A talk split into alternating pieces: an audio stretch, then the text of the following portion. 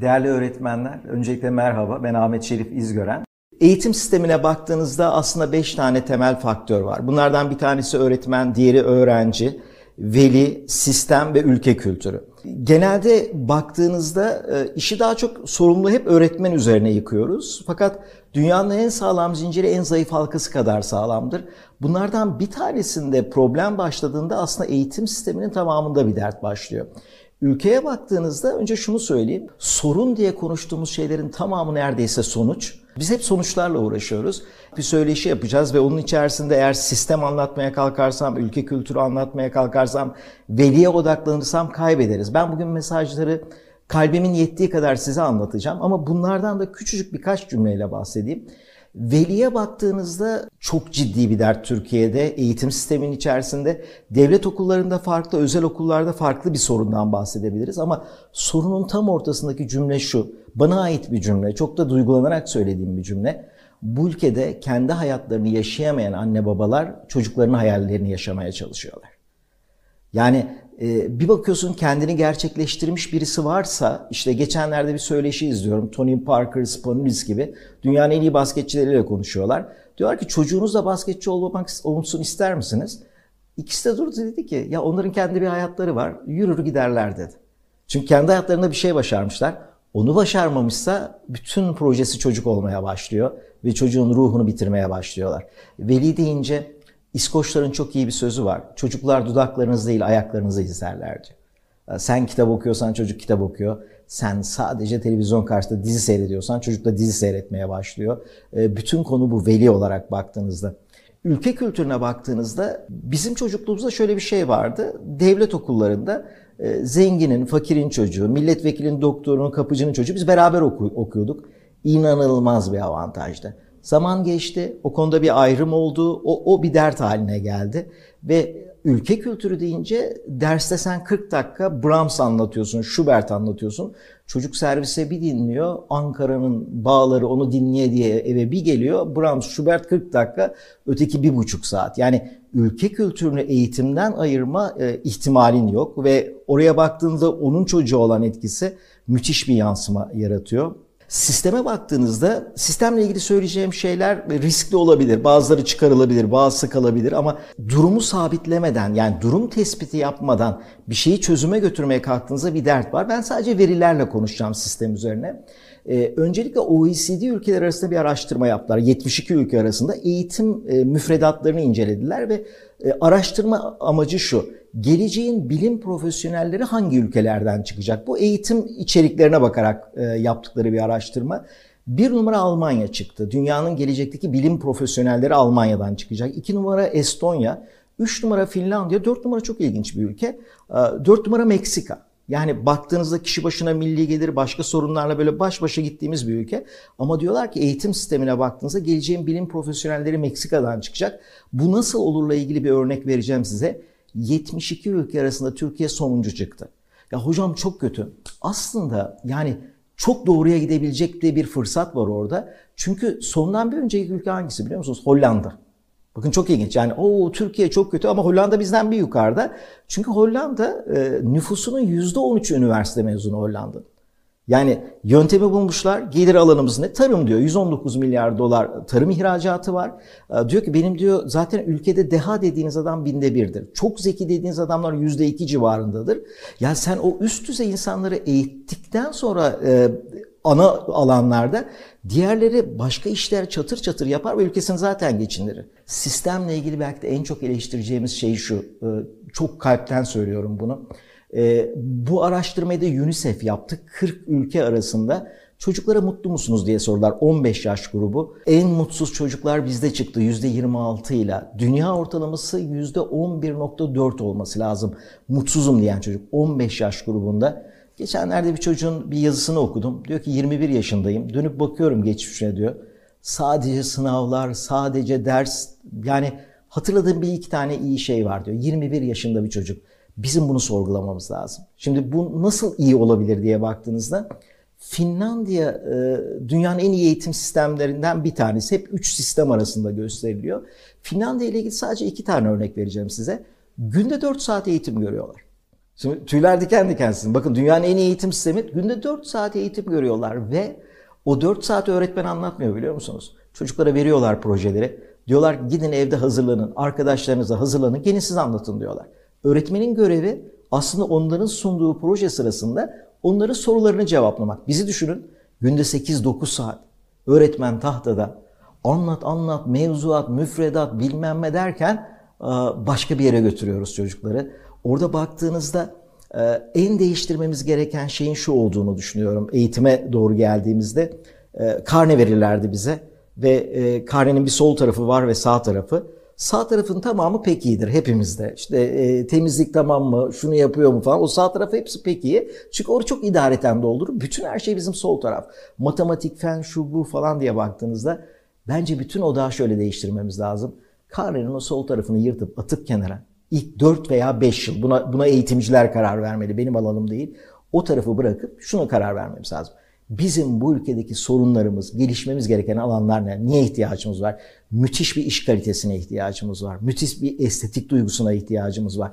Ne sorun varsa yaşlılara yer vermekten birbirimize saygıya, birbirimize güvenimize bütün eğitim sistemini buna göre de revize etmemiz lazım. Bakın İtalya'da ilkokul 4'e kadar okuma yazma öğrenip öğrenmediğiyle ilgilenmiyorlar. Finlandiya'da ya da 7. sınıfa kadar sınav yok. Biz de okuma yazma öğrendiği andan itibaren bir sokuyoruz çocukları testlere. Bir başlıyorlar şık seçmeye. Benim doktor Öner Göv diye bir arkadaşım var. Abi dedi okuma yazmayı öğrendim dedi. Şık seçmeye başladım dedi. Şık seçe seçe bir baktım doktor çıkmışım dedi. Abi ben doktor olmak istemiyorum diyor. doktor olduktan sonra söylüyor bunu. Yani böyle bir şey olamaz. Bakın bir başka araştırma söyleyeyim. Çok teknik konuşuyorum. O yüzden kalbinize dokunduğunu düşünüyorum. Türkiye'deki üniversite mezunlarının %72'si bitirdikleri alan dışında çalışıyorlar. Şimdi bakın çok acayip bir şey. Bütün ülke üniversiteye hazırlanıyor. %72'si yanlış bölüm okuyor. Ve biz kendimizi kandırıyoruz. Yani önce oturacağız diyeceğiz ki bizim neye ihtiyacımız var? Bakın biz ilkokulda, ilk dört sınıfta hiç sınav yapmasak, o çocuklara satranç öğretsek çocukların analiz becerisi gelişir. O çocuklara estetik, o çocuklara sanat öğretsek e, sokaklarımız, apartmanlarımız bu kadar korkunç olmaz. E, biz o çocuklara e, birbirinize saygı ve güven duymayı öğretsek böyle olmayız. Söylemek istediğim bu. Bizim oturup başka şeyleri ve bunu yapabilecek kapasitede pırıl pırıl öğretmenler var. 3-4 gün önce Adana'da bin öğretmene bir konuşma yaptım. Yani anlatamam size o ışığı, o işi iyi yapma isteğini. Burada bütün öğretmenler iyidir, bütün kate- onu da anlatacağım. Yani 3 kategori var ve onu da örneğini anlatacağım. Ama bütün baktığınızda sistemi bir sallayıp bir şeyleri değiştirmezsek aynı şeyi aynı şekilde yapıp sonuçların değişmesini beklemeye çalışmak kadar yanlış bir şey yok. Gary Ramler'ın cümlesini e, söyleyeceğim. Diyor ki dünyanın motivasyonu en yüksek, en üretken adamını kötü bir sisteme koyun. Her seferinde sistem kazanır diyor. Tamam. Bu öğretmenler, bu öğrenciler hiçbiri Amerikalı'dan, hiçbiri İngiliz'den, Rus'tan daha az akıllı, daha çok akıllı değil. Allah zekayı ve yeteneği bütün dünyaya eşit dağıtmıştır diye düşünüyorum. Kimi ülke alır kullanır, kimisi de bir sokar tornaya tornadan bir çıkarırlar. Hepsi birbirinin aynısı sürüyle insan olmaya başlarız. Bir arkadaşımın kızı Nilsu İsviçre'de çok başarılı bir çocuk. Orta ikinci sınıfta okul birincisi. Ee, anne babayı çağırıyorlar Cem'le e, Gülçe'yi. Gidiyorlar anne baba. Bekliyorlar ki işte okul birincisi bravo falan. Diyorlar ki kızınızın akademik başarısı çok yüksek. Ama liderlik yeteneğinde, sorumluluk almada ve şunlarda sorunlar var. Biz diyorlar çocuğunuzun üniversiteye gitmesi için gerekli okul, kanton okulları var lisede. Oraya göndermeyeceğiz diyorlar. Anne baba çok okul birincisi ve diyorlar ki biz göndermeyeceğiz. Ama orta ikide söylüyorlar bunu. Analiz yapmışlar. Sizler ricamız bu becerilerini geliştirin. Eğer bunları geliştirirse onu kanton okuluna göndereceğiz. Anne baba çocuğuna liderlik dersleri aldırdı, sorumluluk almayı öğretti. Şimdi kanton okulundaki sayılı çocuklardan bir tanesi. Ee, yani burada anlattığım bak İsviçreli yapıyor değil ama yaptığı ne biliyor musunuz? Ee, bireyleri takip edip yeteneklerini görüp onları doğru kanala kanalize etmek. Yani farklı yeteneklerdeki çocukları aynı sisteme sokup aynı sistemden çıkardığınız andan itibaren kendine yapacağın en kötülüğü yaparsın. En büyük kötülüğü. Merci Davık Seferi'ne gider Yavuz e, ve e, Yavuz Sultan Selim. Oradan 500 tane Çin ustası getirir. Nereye götürür onları biliyor musunuz? İzni'ye. İznik'teki bugün o Çinicilik o 500 tane Çin ustası ama yanlarına Osmanlı çocuklarını çırak olarak verir. O çıraklardan bir tanesi Çin'i yaparken estetiği gelişir. O çocuk 400 eser bıraktı bize. O, o ustalarının yanında çalışan çocuğun adı Mimar Sinan. Tamam estetik öğretelim dediğim bu. Mimar Sinan şu an doğsa Ankara'da, İstanbul'da, Adana'da şu anki eğitim sistemine bir girse çocuk şu an KPSS'ye hazırlanıyordu. Ben size söyleyeyim. Mimar Sinan'ı KPSS'ye hazırlanıyorduk ve tanıdık arıyordu. Yani işe girmek için abi beni belediyede işe tıkabilir miyiz diye. Öyle bir ülke olduk ki çok acayip bölüm şu benim açımdan. Birkaç gün önce bir kitap fuarındayım. Dedim ki yani şöyle bir çekinceyle başlıyorum konuşmama dedim. Bir ülke düşünün her, herkes ikiye ayrılıyor. Her konuda ikiye ayrılıyoruz ve kimsenin kendi görüşü yok. Bağımsız, tarafsız bir adam olarak konuşma yapacağım size. Çünkü dedim kendi doğrusu olmayan adamlar başkalarının doğrularının peşinden giderler. Ama dedim ben vereceğim her örnekte yani Nazım Hikmet'e örnek veriyorsam hemen arkasından Mehmet Akif Ersoy'a örnek vermem lazım. Yoksa ya da Necip Fazıl Kısa Görek ardından hemen Orhan Veli'yi çünkü dedim arada boşluk olursa hemen damgalarsınız bu taraftan mı o taraftan mı diye. Bu analiz becerisi olmayan insanların yapacağı bir şeydir. Müthiş bir başarımız var. 350 milyon dolar dizi ihracatı yapıyoruz yurt dışına. Amerika bir numara, biz iki numarayız. Müthiş bir başarı bu. Ama bütün ülke dizi izlersen e, her yıl milyarlarca dolar buğday ithal etmek için para ödersin. Tek bildiğim şey şu, öğretmenlere burada seslenmeye başlatmayı istiyorum. E, vatan sosyal medyada sevilmiyor, vatan kahvede sevilmiyor, vatan okulda seviliyor, vatan tarlada seviliyor, vatan fabrikada seviliyor. Üreterek seviliyor vatan. Ee, yapmak istediğim şu değil. Öğretmen şöyle koştur böyle sistemi sen onu deme haddim değil. Yani size zaten özellikle örnek verdim. Yani bu dördü iyi değilse sen beşinci canavar gibi çalış. Ama kısacık bir hayat. Yani çatır çatır işini iyi yapmak lazım ya. Tek bildiğim şey bu. Ee, benim babam devlet memuru, öğretmen subaydı babam. Evde hep sınav okunurdu. Her taraf kitaplarla doluydu. 5000 kitap bıraktı babam bize. Devamlı borç içindeydi ama kitap alırdı. Yapabileceği en büyük iyiliği yaptı. Ee, size bir öğretmen olarak en büyük şansınız bazen görüyorum. Diyor ki annem öğretmen, babam öğretmen diyorum. Çok şanslısın. Sana çünkü bir bilgi ve kitap bırakacak. Öte yandan hepimizin izlediği bir görüntü olduğu için rahatlıkla anlatabilirim. Aksaray'da bir okulda bir görüntü gördük okulun e, koridorunda. Bir öğretmen bir öğrenciyi dövüyordu. E, bir öğretmen kapıyı açtı, kapıyı kapattı. Bir başka öğretmen çıktı. O öğretmeni durdurdu, çocuğu şefkatle sardı ve aldı götürdü. Diğer öğretmeni atmadılar işten, başka bir yere devlet memuru yaptılar. Aslında üç tane öğretmen örneği görüyoruz. Bir tanesi o şiddeti uygulayan öğretmen. Bir tanesi aman çalışsan da aynı maaş, çalışmasan da aynı maaş diye ruhu bitmiş öğretmen. Bir tanesi de e, kendi görev tanımına girmemesine rağmen gidip o çocuğu şefkatle e, sarıp sarmalayan öğretmen. Yani bu seçimi yapın olur mu? Yani kısacık bir hayat. Bu seçimi yapın. Çünkü o seçimi yapmadığınızda o diğer iki kategoriye girdiğiniz andan itibaren hocam ben ama şiddet uygulayan taraf değilim. Ortada yürüyen insansan hani hep bize iki tane söz öğrettiler. Her koyun kendi bacağından asılır. Bir de herkes kendi evinin önünü süpürse sokaklar tertemiz olur. Bitti o dönem. Yani kendi evinin önünü süpürürsen sokağı süpürmeniz gerekiyor. Çocukları organize edip beraber sokak nasıl süpürülür öğretmeniz gerekiyor. Çelebi Mehmet Ortaokulu'nda okuyorum. Bursa'dayız. Din ahlak öğretmenimiz böyle korku içindeyiz. Giriyor Fatiha'yı oku, şeyi oku falan böyle ötüyoruz. Artı eksi falan yeni din ahlak öğretmeni geldi. Mustafa Uçak. Biz gene böyle ben ayetel kürsüyü okuyorum ama sınavda okuyamıyorum falan. Ne yapacağımı bilemiyorum. Tam böyle bir yeri var tekrar okuyorum falan. Biz zannediyoruz ki gene Çocuklar dedi dinle ilgili istediğiniz her şeyi sorabilirsiniz bana dedi. Aa biz şaşırarak işte şu ne bu ne ne aklımıza ne soru işareti varsa sorduk. Sonra bir gün derste dedi ki gelin bakalım dedi. Ben dedi bir sonraki dersten de izin aldım dedi. Sizi dedi bir yere götüreceğim. Tuttu elimizden. E, İpekçilik yokuşundan aşağıya doğru yürüdük. E, şeye yeşil türbe ve yeşil cami oraya getirdi. Çocuklar dedi şimdi ibadet nasıl yapılır göstereceğim ama dedi isteyenler benimle gelebilir. Hep derste öğreniyorsunuz dedi cami namaz.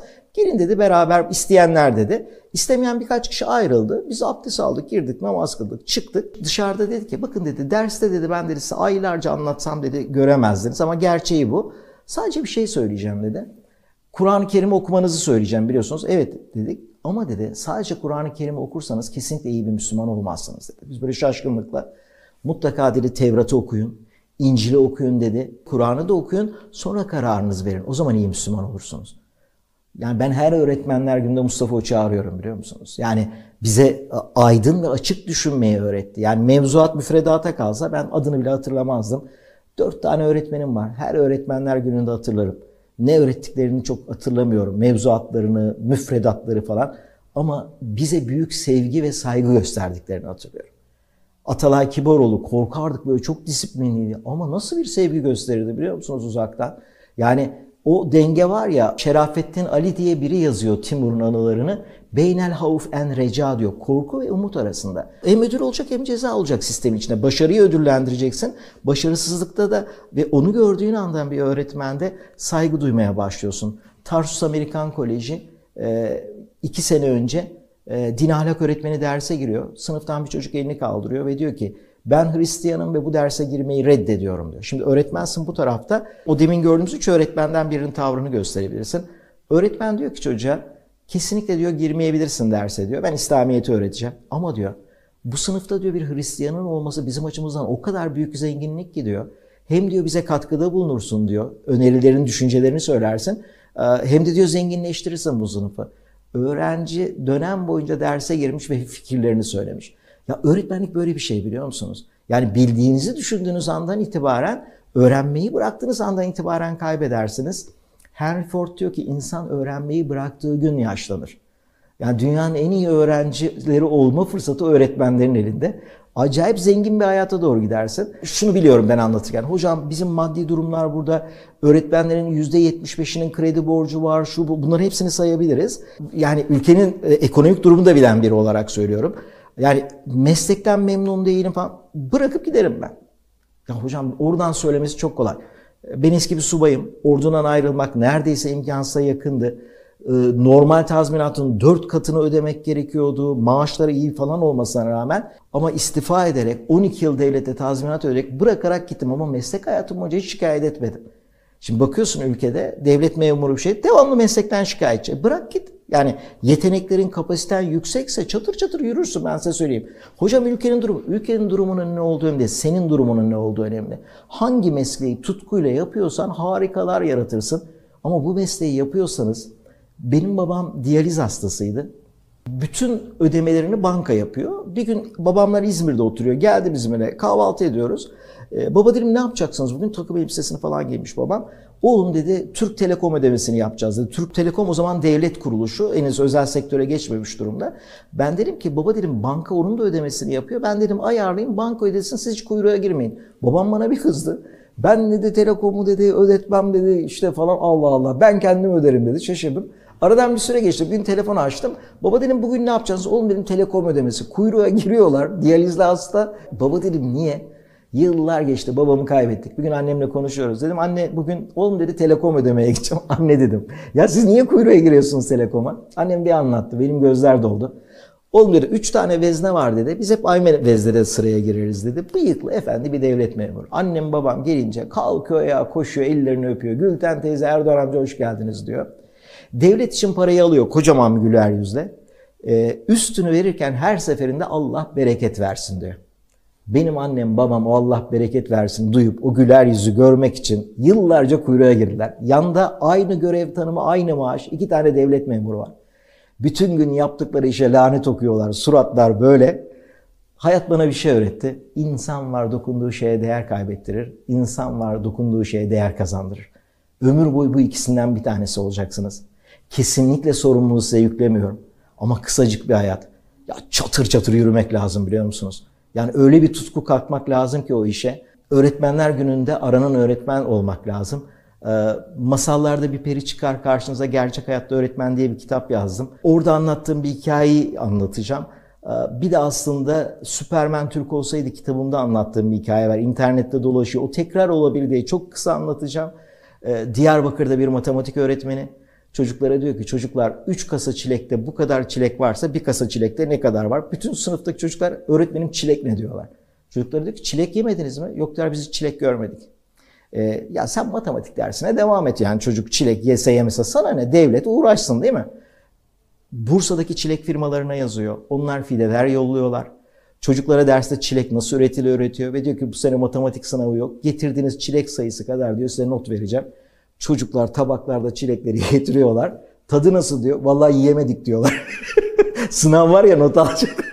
Yiyin bakalım diyor. Hepsi çilekleri yiyorlar. Aradan geçti 4 yıl. Diyarbakır'ın o köyü şu an Diyarbakır'ın içinde çilek satıyor. Ya öğretmenlik böyle bir şey. Bana öteki şeyleri hiç anlatmayın. Hocam şu sorun var, bu sorun var. Temizlikçilik yaptırıyorlarsa, Martin Luther King diyor ki sizden sokakları süpürmeniz isteniyorsa öyle bir süpürün ki diyor. Beethoven'in beste yaptığı gibi, Shakespeare'in şiir yazdığı gibi, Michelangelo'nun resim yaptığı gibi süpürün. Öyle bir süpürün ki diyor, yürüyen ve uçan herkes ve her şey dursun. Burada dünyanın en iyi çöpçüsü çalışıyormuş desin. Orijinalini söyledimse ben bir Türk olarak şöyle devam ederdim. Aşık Veysel'in beste yaptığı gibi süpürün. Piri Reis'in harita çizdiği gibi süpürün. Ee, Mimar Sinan'ın bina yaptığı gibi süpürün. Öyle bir süpürün ki yürüyen ve uçan herkes ve her şey desin ki burada dünyanın e, en iyi çöpçüsü yani bütün, bütün konu bu. Ee, Gazi Ceran diye bir adam Maltepe'de çöpçü. Ee, öyle bir çöpçülük yapmış ki yaşlı teyzelerin çantasını taşımış, e, kaybolanın kedisini bulmuş. Emekli olduğu gün mahalleli Küçük Yalı'da e, sokağa heykelini dikti Gazi Ceren. Bütün bildiğim o. Gazi Ceren'i al bir okula de ki öğretmensin ve şunu öğreteceksin. Hiçbir altyapısı olmasın. Ya bir öğretmenlik yapar bu adam. Parmakla gösteririz. Deriz ki bu, bu iyi öğretmen. En son anlatacağım şey şu. Adana'nın Yüreğir ilçesi Ali diye bir çocuk. Anne yok baba yok Ali'nin. Ali diyor sen okula git diyor bir tane mahalleden birisi. Okul ne? Ya diyor sen git bulursun diyor. Adana'ya kadar yürüyor. Toz, çamur içinde üstü. Okulu buluyor, e, giriyor. Bir kapıyı çalıyor, açıyorlar. Öğretmen diyor ki kimsin? Ben diyor okula geldim, ben Ali. Sınıf başlıyor gülüşmeye. E, geç bakalım Ali diyor, arkaya otur. Ali oturuyor arkaya ama bütün sınıf dönüp dönüp Ali'ye bakıyor. Ali diyor ki yani kıpkırmızıyım ve ara verilince hemen köye doğru koşacağım. Bir daha da hayatta okula gelmeyeceğim. Öğretmen yok farz ediyor Ali'ye uzun süre. Anlatıyor, anlatıyor. En son diyor ki Ali gel bakalım tahtaya. Ali çıkıyor. O çocukların hepsinden daha büyük. E, hayatında okula gitmemiş. Başı önde Ali'nin. Nereden geliyorsun sen diyor. Ali köyün adını söylüyor. Çocuklara dönüyor diyor ki öğretmen. Çocuklar diyor o köy çok uzakta bir yerde. Oradan diyor biriniz buraya gelse diyor üstü başı diyor leş gibi olur diyor. Bakın Ali ne kadar temiz. Oysa Ali'nin üstü başı toz içinde. Ee, oradan buraya bu kadar temiz gelmiş bir çocuğu diyor bizim diyor temizlik kolu başkanı yapmamız lazım diyor. Ali'ye bir tane temizlik kolu başkanı kolluğu takıyor. Ali'nin duruş değişiyor. kolluğu takınca. Ondan sonra bir de alkışlayalım Ali. Ali bir de alkış alınca iyice havaya giriyor. Teneffüs zili çalınca öğretmen alıyor götürüyor Ali'yi müdürün odasına. Diyor ki bu çocuğun böyle bir durumu var diyor. Okula hiç gelmemiş bugüne kadar. Velisi de benim diyor. Ee, benim sınıfa kaydedelim. Ali'yi kaydediyorlar o sınıfa. Ee, Ali Hakim şimdi Adana'da. Ee, bir eğitiminde tanışma şansım oldu. Bazen polisler e, getiriyorlar tinercileri Ali'nin karşısına. Tinerciler Ali'nin mahalle arkadaşı. Ali ne haber diyorlar. Polisler hepsi şaşkın. Ali ne haber diyor. Bunlar benim mahalleden arkadaşım. Yapmayın çocuklar konuşuyor ediyor. Gerekli işlemleri yapıyorlar. Ali dedi ki o çocuklarla benim aramdaki tek fark karşıma dedi o öğretmenin çıkmasıydı. Benim kitabımda da o yüzden o. Masallarda bir peri çıkar karşınıza gerçek hayatta öğretmen.